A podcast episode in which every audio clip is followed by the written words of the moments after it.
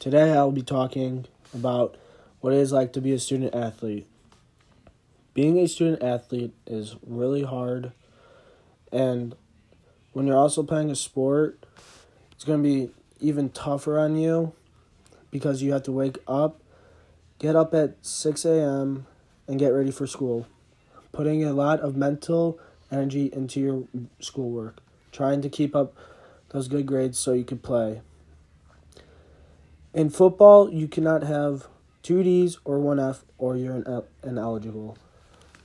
Summer camp is probably one of the worst times about football because you have to go to practice at 4 p.m. and end at 8 p.m. Summer is bad enough, but when you have two days, it is bad because we only get two hours off to hang out with friends we go to practice in the morning, then come back for nighttime practices. When we first started practice in June, we were just learning all our new plays and meeting all our new coaches. We were uh, contemplating about what players would get moved up to varsity or stay with us on sophomore. We would scrimmage the varsity to uh, treat us like varsity players, and they would play against us like it was on Friday nights.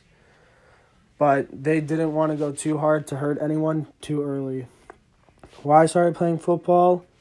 I started playing football because when I was little, watching the football games with my family, those players, seeing those players hitting really hard, I never knew one person could hit so hard to make their helmet come off and knock them out cold.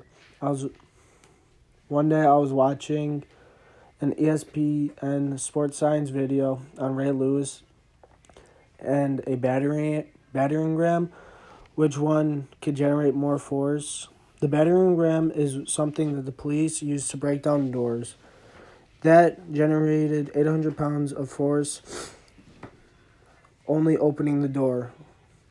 While Ray Lewis hit ran at 12 miles an hour and hit the door with all his power like a freight train. He ran through the door, ripping out nine three inch screws and all three hinges of the door, and the door went flying. Angeline, what do you think it is to be a student athlete? Well, I'm a student athlete and I do track and horseback riding. And it's hard to balance your grades, homework, and doing the sport because when your teacher assigns you a lot of homework and you have to go to a sport from like after school to like five or six, it's hard to do that, especially when you're doing two sports like track and horseback riding, because I go to the barn two days a week from like four to six, and I'll get home at six thirty, do homework till eight, take a shower, and then go back to doing homework till like eleven o'clock, and then horseback riding on top of track it's hard because track practice ends at five and then you have to go to the barn which if you go to track and then horseback riding you get back at like seven and then you have less time to do your homework and then if you don't do your homework your grades will drop and you don't have enough time to study which can bring your grades down. Why did you start horseback riding?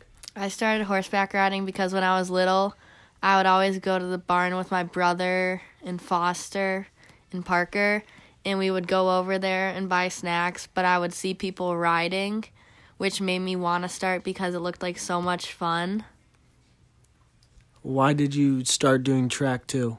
I started doing track because when I was in sixth and fifth grade, I would see I would go to my brother's meets and I would see him do track, and I saw how much fun he had, so I wanted to do it so I could have like the same experience with doing track because he made it look so fun.